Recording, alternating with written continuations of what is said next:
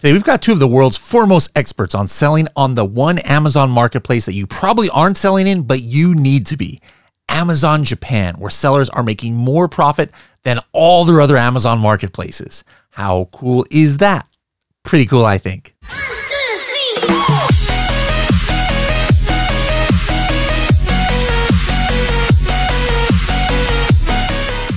We know that getting to page one on keyword search results is one of the most important goals that an Amazon seller might have. So track your progress on the way to page one and even get historical keyword ranking information and even see sponsored ad rank placement with Keyword Tracker by Helium 10. For more information, go to h10.me forward slash keyword tracker. Hello, everybody, and welcome to another episode of the Serious Sellers Podcast by Helium 10. I'm your host, Bradley Sutton, and this is the show that's a completely BS free, unscripted, and unrehearsed organic conversation about serious strategies for serious sellers of any level in the e commerce world. And it's the middle of the night, almost the middle of the night here, so I'm in my normal uh, attire of what I wear every night here in my house, but the only people that I can go ahead and keep this on and not have to change back to work clothes when I do something at, at this hour of the day uh, is the the two guests here because they are actually in Japan right now. So we are uh, makes me feel right at home here with what I'm wearing. We have back on the show uh, Nick and Gary. Welcome back, guys. Thank you. It's great to be back. And and for those of you guys that are listening, I can see Bradley. He has like a black and white sumo themed what they call yukata or like a robe, but he wears it very well. I love the the Japanese motif you got going on. Man. It's great to see you. Yes, yes, thank you for that. Great. Likewise, uh, I haven't seen uh, Nick in a year, but uh, Gary, you know, we we we saw each other. We had some nice uh, tonkatsu right there in Ginza um, a while back, uh, a few months ago. My my favorite place to to eat over there, so it was nice to to see you there. But you know, for those who want to get the you know full backstory go, back, guys, to episode 426 uh, was the first time Gary was on. Nick's been on before, uh, before then as well. But 426 was from last year, and we had a lot of uh, updates on what's going on in Amazon Japan. And since then, there's there's been new things. So I wanted to you know invite you guys back. But I'm not saying this is the reason. But we were talking earlier about how my LA Dodgers was able to sign Ohtani and Yamamoto, my two favorite baseball players, uh, both Japanese. But I'm looking on the seven figure seller Japan Mastermind website at last year's event. And let me just show everybody this. All right. I'm not saying that the, the Dodgers have me to thank, but but last year at this event, I wore my Helium 10 Dodgers themed uh, jersey, and you can see me here in the in this in this picture. I'm explaining something. I'm like, think about it, man. Otani's gonna come to the Dodgers. He's like, oh, I'm not exactly sure, but I tell I was telling him that the Dodgers are coming. But we're going to talk about your new event uh, this year for sure. I just wanted to call that out though. You know, Dodgers, you know, let me give you my address. My check should be in the mail. You have me to thank. I, I set the ground. Uh, I set the uh, uh, set the standard there last year early. Anyways, um, let, us start with uh, let's start with Nick. How many years now total have you been in Japan? I know Gary's newer, but but how many years uh, do you have under your belt I can't even count how many years now, but I came in 1995, so whatever it is from then. 1995. Yes, that's that's quite a quite a while, right? After a few years, just after I moved, uh, I moved out. Now, you know, you've been there so long. You know, you know, the, the, just like you just said, you know, the years kind of just you know bleed together. But if we were just to start off with one of the biggest changes in in the e-commerce landscape in Japan in the last year, you know, what would it be? You know, this is maybe like the first kind of kind of full year after COVID and dust is kind of settled. You know, in America at least, you know, there's a lot of the boom that was happening in e-commerce, I wouldn't say went crashing down. You know, steep decline to pre-COVID time. Something similar in Japan, or how do you view the landscape over there? Um, yeah, well, I mean, e-commerce is is is is very very strong here. It still is very very strong. Japan, unlike a lot of other countries, has always traditionally had very strong brick and mortar retail. People do like going to stores. Um, but I mean, Japan never had like a full on lockdown. So most of the stores were open for most of the time. There were small periods where they weren't open. But because we also do retail, we actually do, do uh, distribution to stores, we've seen that they are really starting to cut back. So there has been a real shift to online. And I've noticed certainly in the last year, Um, I hope no one from Rakuten is hearing this, but I, I think they're starting to feel a little bit of pain. Um, they've made a few adjustments, and I think there is definitely more of a swing towards Amazon over Rakuten. They are pretty much half and half for Oh, their wow. section of the market. No, of, of the section of the market. So they they both Yeah, got yeah, yeah. about twenty percent. Yeah. Um, no, I mean, I I- I thought Rakuten was like still way ahead, but that's, no, uh, I that's interesting to think. I think Amazon has now overtaken Rakuten. It's kind of hard to kind of compare apples to apples, but Sure. it does look like um, Amazon has overtaken Rakuten, and Rakuten have started to do some strange things, cut back on their points program, which has always been their their main strategy. That it was their strongest point. The fact that you can collect points. Japanese people get Rakuten points in their lives doing everything. I mean, even my company has a Rakuten bank account people have Rakuten. They have Rakuten for everything, for travel, for insurance, for you know, for everything, and it's, it's to get points. But Rakuten started to kind of cut back on those points. I, I'm not entirely sure why, but I think that is gonna that is gonna encourage more people to move over. So that's kind of something that I'm seeing personally. Although Rakuten is still a very very good marketplace here. All right, interesting. Now going back to Gary, let's take a step back from e-commerce. You know, this is only what is it, second, third year in Japan for you? Third year in Japan, uh, one year Tokyo. Third year in Japan. Yeah, two two and a half or two years in Okinawa. How has your family settled in? You know, now uh, Japanese uh, speaking, uh, culture, food. Uh, is it pretty? Is it home now, or or still feels a little bit foreign? Well, I wish my Japanese was better. I mean, my son is five. He's in like pre kindergarten. I'm pretty sure his Japanese is going to surpass mine very soon. And, um, but yeah, we, we're acclimating very well. And uh, we actually just got back from a trip from Hokkaido, which is in the north. Um, Nice. Really Yes. nice skiing. Um, you know, my wife had like their, like, you know, they have this drift ice area in the northern part of Hokkaido. Like literally the ocean is like frozen and my wife had that on her bucket list for many years and we were able to do that. So um, yeah, very, very fortunate to be here and um, yeah, very happy. That's awesome. Yeah, I used to live right south of there in Aomori for about a year and a half. Not quite as cold as as Hokkaido. The the oceans didn't get frozen over there, but it, Yeah. it, was, it was cold. I, I didn't mind that. I, I, um, I went back last year. Yeah, I went back to Aomori for the first time in like ooh, 20 years, no, 25 years. And so it was nice to nice to go out there. My, my son actually went to Hokkaido. My son took his very first trip without his parents, uh, just his friends, and, and he actually went to Hokkaido be, uh, before me. Now, um, what about what about e-commerce for you? Like, what have you noticed on your side that ha- that has changed? Uh, maybe specifically more to Amazon Japan for for your network of of sellers uh, there uh, in the community. Selling on Amazon, Amazon is still very strong. You know, we can get deliveries very quickly. You know, for example, when we went up to Hokkaido, rather than buying like a, a sled and like lugging it from Tokyo to Hokkaido, we just ordered it off Amazon and shipped it to the hotel. And you know, we were my son was thrilled; he was ready to go, right? And so Amazon has that coverage. Um, but one of the biggest changes for e-commerce sellers, foreign sellers especially, importing into Japan, is there was a new import law change October of 2023. So previously, you could use what they call a importer of record or IOR. I mean, Mhm. this is you, you're not in Japan. If let's say you're a U.S. seller with an LLC, previously you could use an IOR, you know, a company that's um, importer of record to represent you to import the products. But now um, they changed the law because it seems the the government is getting smarter uh, when it comes to all of these e-commerce sellers. So now you have to go through uh, ACP. Uh, I think that stands for Attorney of Customs uh, Process. I might be getting the verbiage mixed up, but basically it's a different scheme, and you may have to pay more in the uh, the taxes because you will be billed on the um, the total selling cost. So that that's Hmm. the Amazon cost. So that's one of the the the big changes that we're seeing so far. So if somebody was already selling Japan, they don't need to convert to that. They can keep going with their importer of record, or do they need now? They needed, you know, even if they already have tenure there, they got to switch to this new new thing. Yeah, yeah. So so it's actually import based. So it's the time that you import. So if you're importing after October 1st, in theory, you can't use IOR. I should probably stress the fact that this is all in theory. I can tell you that there are sellers who are still importing um, using Chinese freight forwarders who are getting the goods in just totally fine. Um, but in theory, there is no more IOR.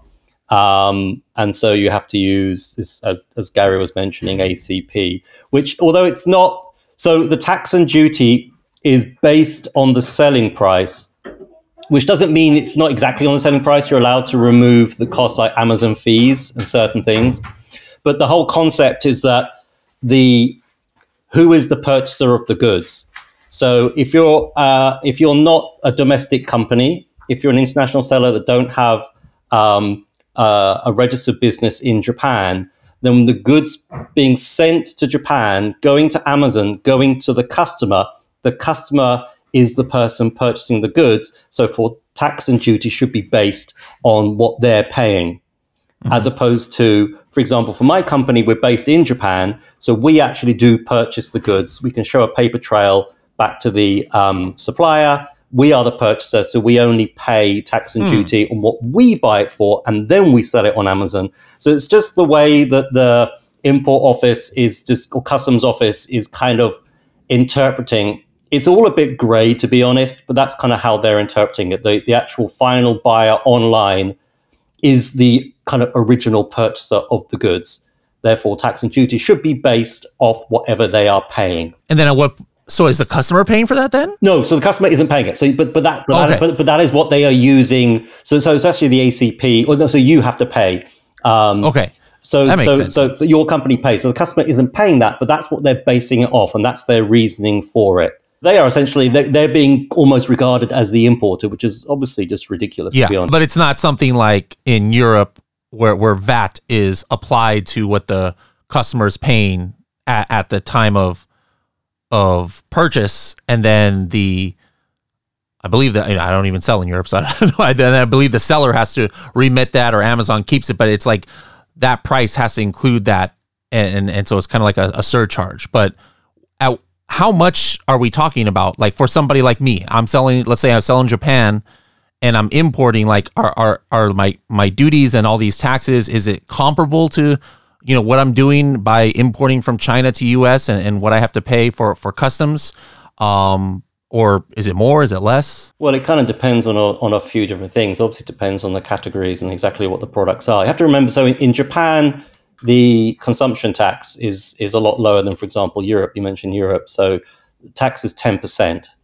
uh, in Japan or it's 8% if it's if it's um, if it's for example food or drink so but because they base it on the price that you're selling as opposed to the price that you are actually purchasing the goods for, at that point it will be a bit higher. But there are, as I say, there are lots of ways actually around this. Um, and I don't know if Gary's going to mention, there are a lot of countries that have agreements where you don't actually have to pay duty at all, for example.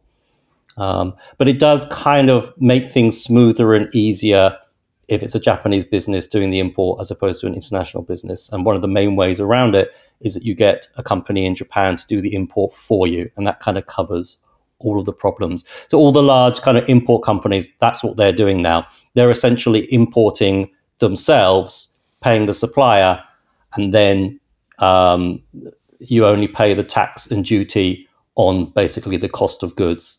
So it all becomes a lot okay. cheaper. So you kind of have like a bit of a middleman in there. Yeah, makes sense. Now, now this question is for either of you. So, at what point am I having to have my ducks in a row for this? Like, am I do I need that already when I apply to sell in Japan? You know, I just go into my U.S. or if I'm a European seller, I go into my my European Seller Central and apply to sell in Japan. Are they already asking me for this? You know, ACP preview, the artist formerly known as IOR, or is that just something I need to take care of by the time it's something I have my to, first shipment? It, it's something you need to take care of yourself. Amazon is not involved in this whatsoever. This is completely no. But are they asking me for it for, no, for like no. proof that I have that no, just no, to apply to account? No, no, okay. So, so basically, when when you want to send goods to Japan, you just speak to your freight forwarder, whoever you use, and the freight forwarder will give you all the information and sort it out for you. It's not something that you really need to do yourself. The freight forwarder oh, will, will do that. So the freight forwarder has traditionally done IOR uh, a lot of the Chinese freight forwarders, I said, are still doing it, um, and they seem to be getting the goods in quite fine. But there's something that you that you will do through your freight forwarder. So whoever you're using to ship the goods, that so it's not something you specifically need to kind of go out and do yourself. in Right. most in, Yeah. in, in circumstances.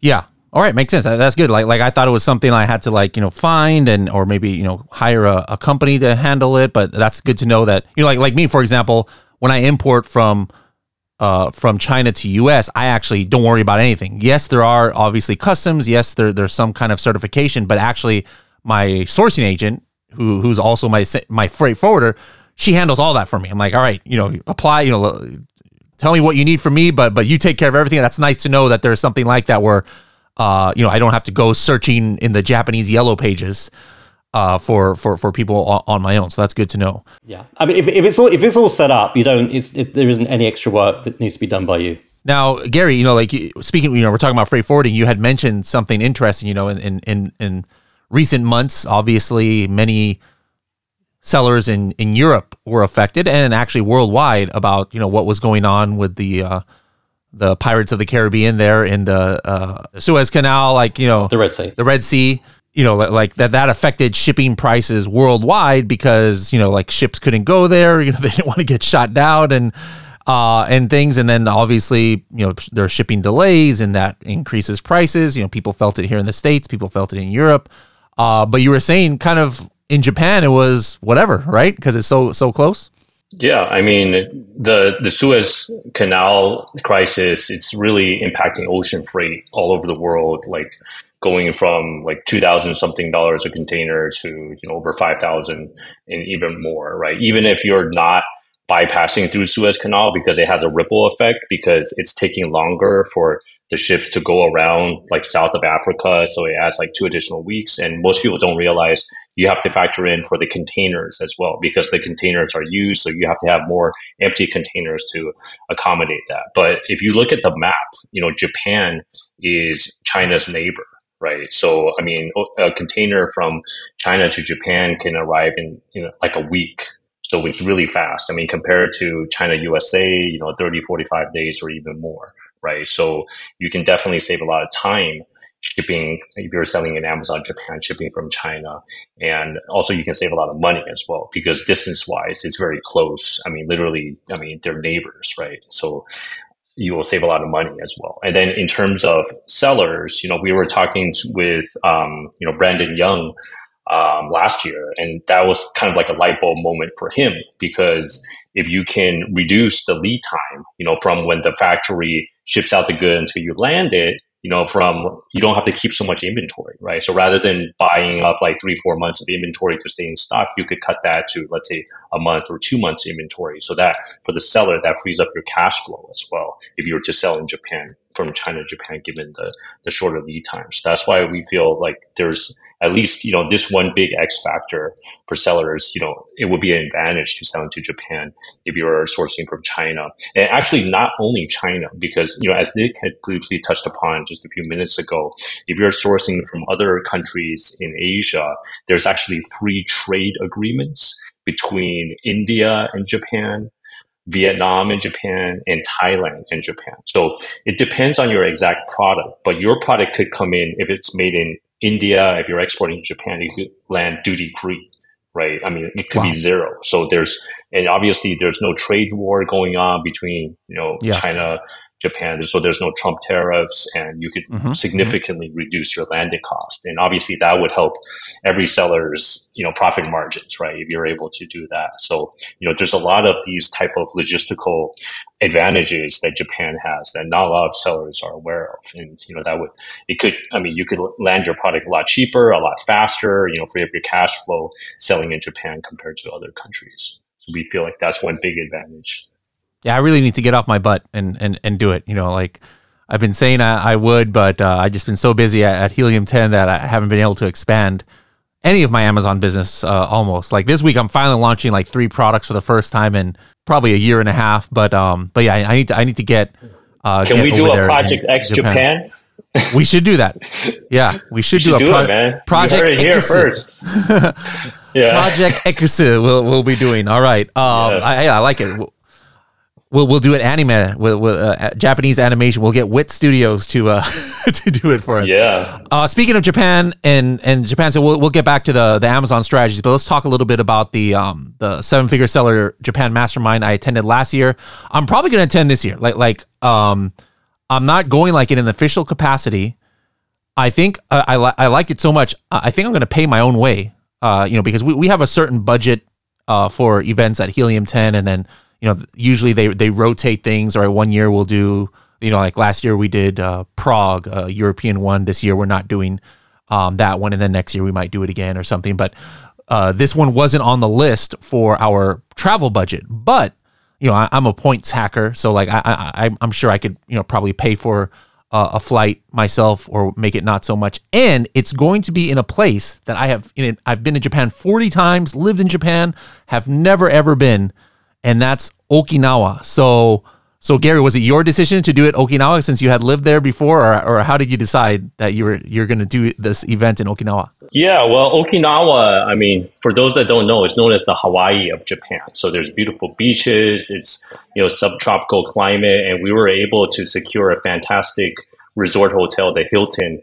in Okinawa. So literally, it's on the beach. Um, I wanted to do it in Okinawa, and I was talking with with Nick as well because um, it's it's Japan, but it's a nice change of pace as well, right? So it's kind of like the Hawaii of Japan, and um, yeah, and then logistically, there's um, you know the airport. You can arrive there pretty conveniently at Naha Airport, and uh, basically everyone's going to be there at the, at the same place. You know, we have eight-figure sellers, seven-figure Japan sellers. We have like all these different experts. You know, every step of the way right? From compliance yeah. to um, you know, shipping, localization, etc. But yeah, I, and I kind of wanted to to give back to Okinawa as well because during COVID, I mean, some of you guys know my my family story. We weren't able to because we were living in Shanghai before, and you know, I'm American and.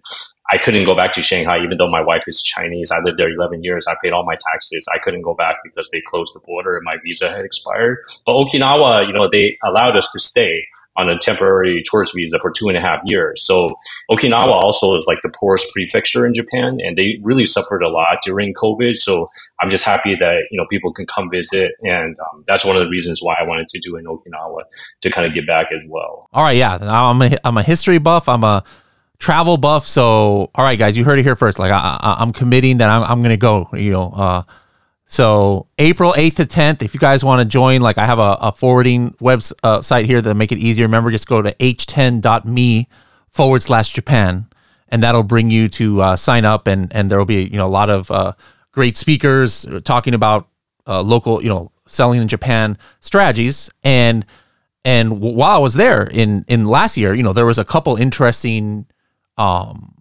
success stories. You know, I, I saw one. I, I, forgot his name, but one influencer uh, who who uh, did, was doing seven figures in, in, Japan. I forgot his name, but uh, uh, Nick, maybe you can give us some other success stories, maybe of either local Japanese sellers or maybe somebody from a foreign marketplace, foreign to Japan, you know, Europe or USA, getting started in Japan and and being successful. Uh, any stories you can relate? So one of our clients. Um, is an international brand. They're an American registered company, um, and they last year they they they cleared seven figures, and we're we're definitely looking to do a lot more this year. Um, and that's in that's in two years.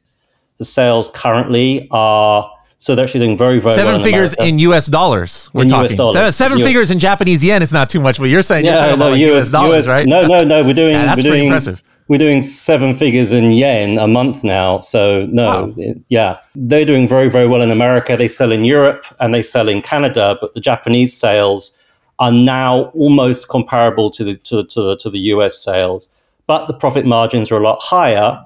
That was because, about to be my second question. Mm-hmm. Yeah, because you know things like the PPC is a hell of a lot cheaper. The ACoS for the account is about uh, I think it's about eight nine percent now. The TACOS is about three or four percent, and it's the kind of figures you can't really get in the US. So, you, so, you, so, in, so actually, in theory, you could sell a lot less in Japan and still uh, and still end up with the same kind of profit um, as you could in the US. Um, but obviously, if wow. you if, if you're getting sales close to the US, you're probably going to have much much higher margins. Um, Japan really generally is cheaper. It's cheaper tax as well. Um, if if you are of the threshold to pay tax, but if you're under if you're under 10 million yen, which is probably about mm, was that 60 70,000 US if you're under that in sales you don't have to pay consumption tax there is no tax so anybody like me selling in Europe who gets absolutely flossed by the the tax yep. authorities there you know paying 19 20 21 23% in some of the some of the regions in in in Europe you you you could be selling you know 50 60,000 US in Japan and not have to pay uh, any consumption tax whatsoever so there are definite advantages to selling in Japan another advantage that I've seen is the kind of Amazon seller culture is a little bit different. So, for example, the, the Chinese sellers and the foreign sellers there, they're used to, you know, they're using a lot of Chinese tools. They're using Helium 10, you know, to be able to, to do their keyword research. But one thing I noticed, you know, at least last year, the year before, was that a lot of the Japanese based sellers, even some of the bigger ones, it's like not in their business culture to really use like tools. Like like they they're not using Helium 10. They're not using the Chinese tools. And so sometimes you can go in there and like you might have these insights about keywords, you know, running Cerebro uh, you know, they, they wouldn't have any idea what reverse ASIN means. And and you're you've got keywords that you can put in your listing that they might not even know because they're just maybe relying on PPC to to to find their keywords. Is is, that still kind of like the case where uh, you know to, you know tool usage is not widespread amongst the local Japanese selling community? Yeah, definitely. I, I think it, I think it comes from the fact that most of the sellers, most of the larger sellers, were originally on on Rakuten and Rakuten, there aren't really as many kind of tools available, so they just they just haven't really kind of built up the systems and kind of the processes to handle that kind of data. So no, I don't think they are using as much. Obviously, the Chinese sellers are, but the um, the local yeah. sellers don't think are anywhere near as much. Yeah, that's that's definitely what I've noticed. Now, now Gary, back to you. You know, you you've probably heard a lot of excuses. You know, I just gave you an excuse. I don't have any time. You know, to do it but what are some of like the myths or excuses that you hear about what people think? Maybe it's their just co- conception of how selling in Japan is or obstacles that really aren't there. What are some things that maybe you can debunk for those yeah. who might be timid to to dip their feet into the the Japanese waters over there? Yeah i think one of the biggest ones is language because obviously Japanese language is very different. And you know i I don't really speak Japanese, and you know, I figured out how to sell in Japan because you you really you don't need to actually know Japanese to sell in Japan. I mean, obviously it helps, but the fact that number one, Amazon Seller Central Japan is all in English. So literally, if you know how to sell in the US or Europe, you instantly you can sell in Japan. And number two, in terms of the keyword research, obviously we have tools like Helium 10. So sellers can get smart if they're already familiar with how to do reverse ASIN searches and you know all of that good stuff. You can do the same thing in Japan.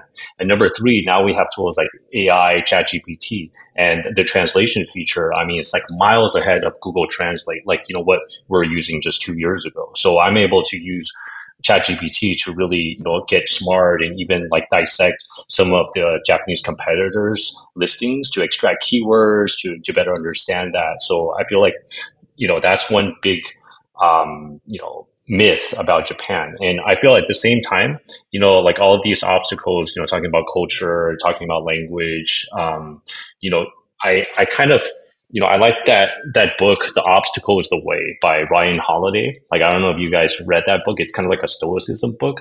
But like these obstacles actually, if you look at it from the flip side, right? A lot of people are intimidated by Japan. But if the fact that you learn how to do this, I mean, if you want to come to our conference, we'll literally guide you through it. You can leave no stone unturned. These obstacles actually become your moat, right? They're like a barrier against your competition that they're intimidated by it. So I feel, you know, for the certain seller that is motivated to do this, um, especially, I mean, this selling in Japan is really good for sellers that are already selling in the US or already selling in EU. They have SKUs, let's say, with like 700 reviews, 1,000 reviews. Why? Because you can actually carry over those reviews from Amazon US to Amazon Japan. So that way, when you launch on day one, you don't launch with zero reviews. You launch with like 700 reviews. And like the review mode, I mean, the review, like the average review is a lot lower. Like review score is a lot lower in Japan as well. So, I mean, so sellers, I mean, it, Japan's the fourth biggest market, but it still seems like a lot of people are either too intimidated or, you know, they, they don't know about it. So I'm really trying to help sellers and, you know, Nick, Nick as well, right? We're trying to help sellers better, you know, take advantage of this opportunity. Even though it's 2024, you know, like like what Nick said before, you know, Japan is the niche, right? I mean, we're all talking about the riches are in the niches. I mean, in Japan, like the best selling thick yoga mat, like I actually did like a, a comparison. Like in the US, the best selling thick yoga mat has 4.6 stars and has 75,000 reviews. So it's way too saturated, right? But in Japan, the best selling thick yoga mat only had 3.9 stars and only 370 reviews, right? So you think about it. I mean, which one would you rather compete against, right? The, the yoga mat with 4.6 stars, 75,000 reviews, or Japan, right? And if you're already selling the US, if you have a thousand reviews, you can actually carry them over to Japan and then you can be like, you know, the king, right? From day one. Um, so there's all of these advantages that sellers can have if they know how to do this to sell into Japan. Uh, what else that we haven't talked about yet um, are you are people uh, going to be able to learn about at the uh, conference in, in uh, April? I think something that's new that we talked about is Rakuten because everyone everyone knows Amazon, right? But Rakuten, mm-hmm. like what Nick said, they're they're literally neck and neck with Amazon. So we're going to bring in a speaker to talk about how to sell on Rakuten. And this way, we can give the sellers, you know, a balanced perspective, right? Amazon and Rakuten. We didn't have this last year. So this way, we want to give sellers more information because certain products may sell be- better on Amazon or on Rakuten. So this way, you can have uh, more perspective there. And then we're also talking about how to get into offline retail in Japan as well. So we're going to have some content there as well. So, I mean, if you're a seller, if you're going to make the investment to import your products into Japan, it kind of makes sense to maximize the different options that you have, right? So beyond Amazon, Rakuten, getting into physical retail stores. And then um, we're also going to talk about external marketing strategies. Um, there's social media, and you know Nick is really good at this, like using uh, social media platforms. Um, I think this is information you're not, you're not going to get anywhere else. And, you know, we share like real examples from um, real sellers, you know, what they're doing that you, you can, you can take away, you can, you can imitate. So, um, yeah, I think these are all great opportunities. And also AI as well. I mean, AI is like super prevalent now. Um, you know, Japan is trying to like push AI a lot as well because, you know, with like the labor costs and, uh, you know Japan is kind of like falling behind compared to the rest of the world, right? But they're looking to to amplify AI. So we're trying to help sellers use AI to scale your business in Japan, even if you don't speak the language. All right. So again, guys, if you didn't uh, write down that address, how you can uh, get more information on this conference, h10.me forward slash Japan. Um, Nick, maybe any last words about selling in Japan that you think uh, foreign sellers uh, need to need to know about the market, good or bad? So I think one of the main things that people should really understand is that about half of the market in Amazon, Amazon Japan, uh, is made up of Chinese sellers. So although you know we have these kind of podcasts and Gary is explaining to people about the fact that Amazon Japan is a very good marketplace, a lot of people who sell in Europe or the US they might think about it, they might consider it. The Chinese, they know, they know just how good it is because they know there is very little competition. There's very little branding. So they can ship products out to, to Japan and sell. They don't need to have very many reviews. If you are a brand already has, sorry, if you are a seller who already has a brand and you've already got reviews on your products, all you need to do is list them in Japan. Global review syncing has been a thing for probably about three years now. You can start in Japan with with with more reviews than all the other sellers combined, you don't even need to have very many. Even if you've got 500, that might be more than all the all the people in the top 50. And so it's so much easier to launch in a marketplace where your main competition are Chinese non-face brands. They aren't even brands. They aren't even brand registered. Whereas you are a brand, you look good, you've got the assets, you've got the images, you've got the videos, and more importantly, the most important thing, you have the reviews. You are starting with more reviews than anybody else. I mean, there isn't any other way to any other better way to sell. You'll have cheaper conversions, you'll have cheaper PPC than everybody else. And I think that's probably the main thing. Awesome. All right, guys. Well, if uh, you're convinced already, well, hurry up and sign up for selling in Japan, and you could reach out to uh, Nick and Gary for for help from their network, or attend in person the event and meet a lot of these uh, these people who can help you in person while enjoying the Hawaii of of of Japan. So I look forward to seeing you guys in Okinawa in um month or so now, and it'll be uh, great to see you there, and hope to see some listeners there as well. So look forward uh, to it.